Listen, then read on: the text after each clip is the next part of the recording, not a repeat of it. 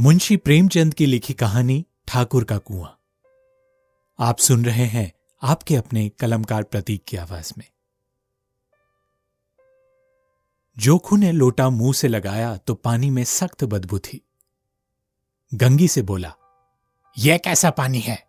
मारे बास के पिया ही नहीं जाता। गला सूखा जा रहा है और तू ये सड़ा पानी पिलाई देती है। गंगी प्रतिदिन शाम पानी भर लिया करती थी। कुआँ थोड़ी दूर था। बार बार जाना भी मुश्किल था। कल वह पानी लाई थी तो उसमें बदबू ना थी। आज पानी में बदबू कैसे? लोटा नाक से लगाया तो सचमुच बदबू थी। ज़रूर कोई जानवर कुएँ में गिरकर मर गया होगा। मगर अब दूसरा पानी आए भी तो कहाँ से? ठाकुर के कुएँ पर कोई चढ़ने ना देगा। दूर से ही लोग डांट भगाएँगे। साहू का कुआँ गाँव के उस सिरे पर है, परंतु वहाँ भी कौन पानी भरने देगा अब? और कोई तीसरा कुआँ है भी तो नहीं गाँव में। जोखू कई दिन से बीमार है। कुछ देर तक तो प्यास रोके चुप पड़ा रहा। फिर बोला, अब तो मारे प्यास के रहा नहीं जाता। ला, थोड़ा पानी नाक बंद करके ही पी लेता हूँ। गंगी ने पानी न दिया। खराब पानी से बीमारी बढ़ जाती है, इतना जानती थी वो। परंतु ये नहीं जानती थी कि पानी को उबाल लेने से उसकी खराबी चली जाती है। बोली, यह पानी कैसे पियोगे आप? न जाने कौन सा जानवर मरा है। कुएँ में से दूसरा पानी लाई देती हूँ। जोखू ने आश्चर्य से उसकी ओर देखा और कहा, अब पानी कहाँ से लाएगी? पूरे गाँव में ठाकुर और साहू के दो ही तो कुएँ हैं। क्या कोई एक लोटा भी भरने देगा वहाँ से? हाथ पाव तुड़वा आएगी और कुछ न होगा। बैठ चुपके से ब्रह्म देवता आशीर्वाद देंगे, ठाकुर लाठी मारेंगे और साहू एक के पाँच लेंगे।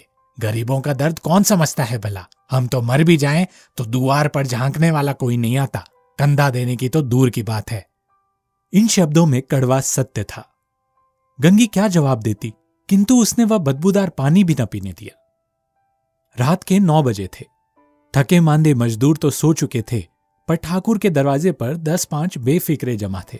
मैदानी बहादुरी का तो अब न जमाना रहा है और न मौका। कानूनी बहादुरी की बातें हो रही थी कि कितनी होशियारी से ठाकुर ने थानेदार को एक खास मुकदमे में रिश्वत दी और साफ़ निकल गए। कितनी अकलमंदी से एक मार्के के मुकदमे से भी निकल आए थे वो। नाजिर और मोहतमीन सभी कहते थे कि नहीं निकल पाएँगे। कोई पचास माँगता तो कोई सौ। यहाँ बे पैसे कौड़ी नकल उड़ा दी। काम करने का ढंग आना चाहिए। इसी समय गंगी कुएँ से पानी लेने पहुँची। कुप्पी की धुंधली रोशनी कुएँ पर आ रही थी। गंगी जगत की आड़ में बैठी, मौके का इंतज़ार करने लगी। इस कुएँ का पानी सारा गाँव पीता है। किसी के लिए रोका नहीं पर सिर्फ़ ये बदनसीब ही नहीं भर सकते। गंगी का विद्रोही दिल रिवाजी पाबंदियों और मजबूरियों पर चोट करने लगा। हम क्यों नीच हैं और ये लोग क्यों ऊंच हैं? इसलिए कि ये लोग गले में तागा डाल लेते हैं। यहाँ तो जितने हैं, एक से एक बड़े कपटी हैं।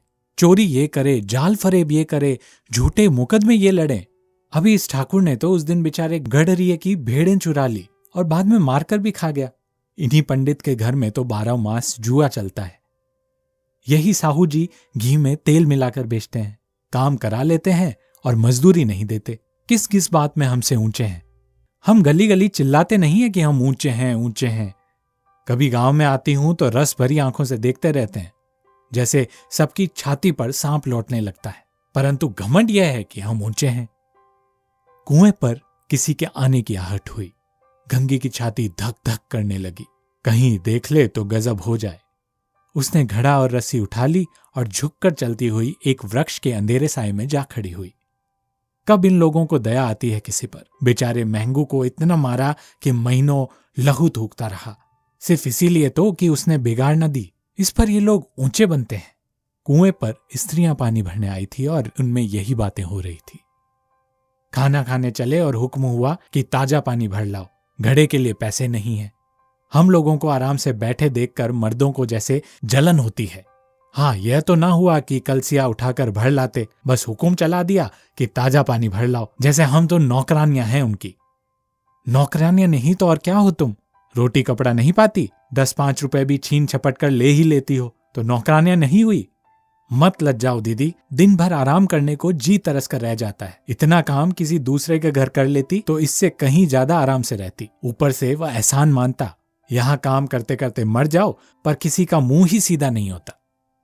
दोनों पानी भरकर चली गई तो गंगी वृक्ष की छाया से निकली और कुएँ की जगत के पास आई।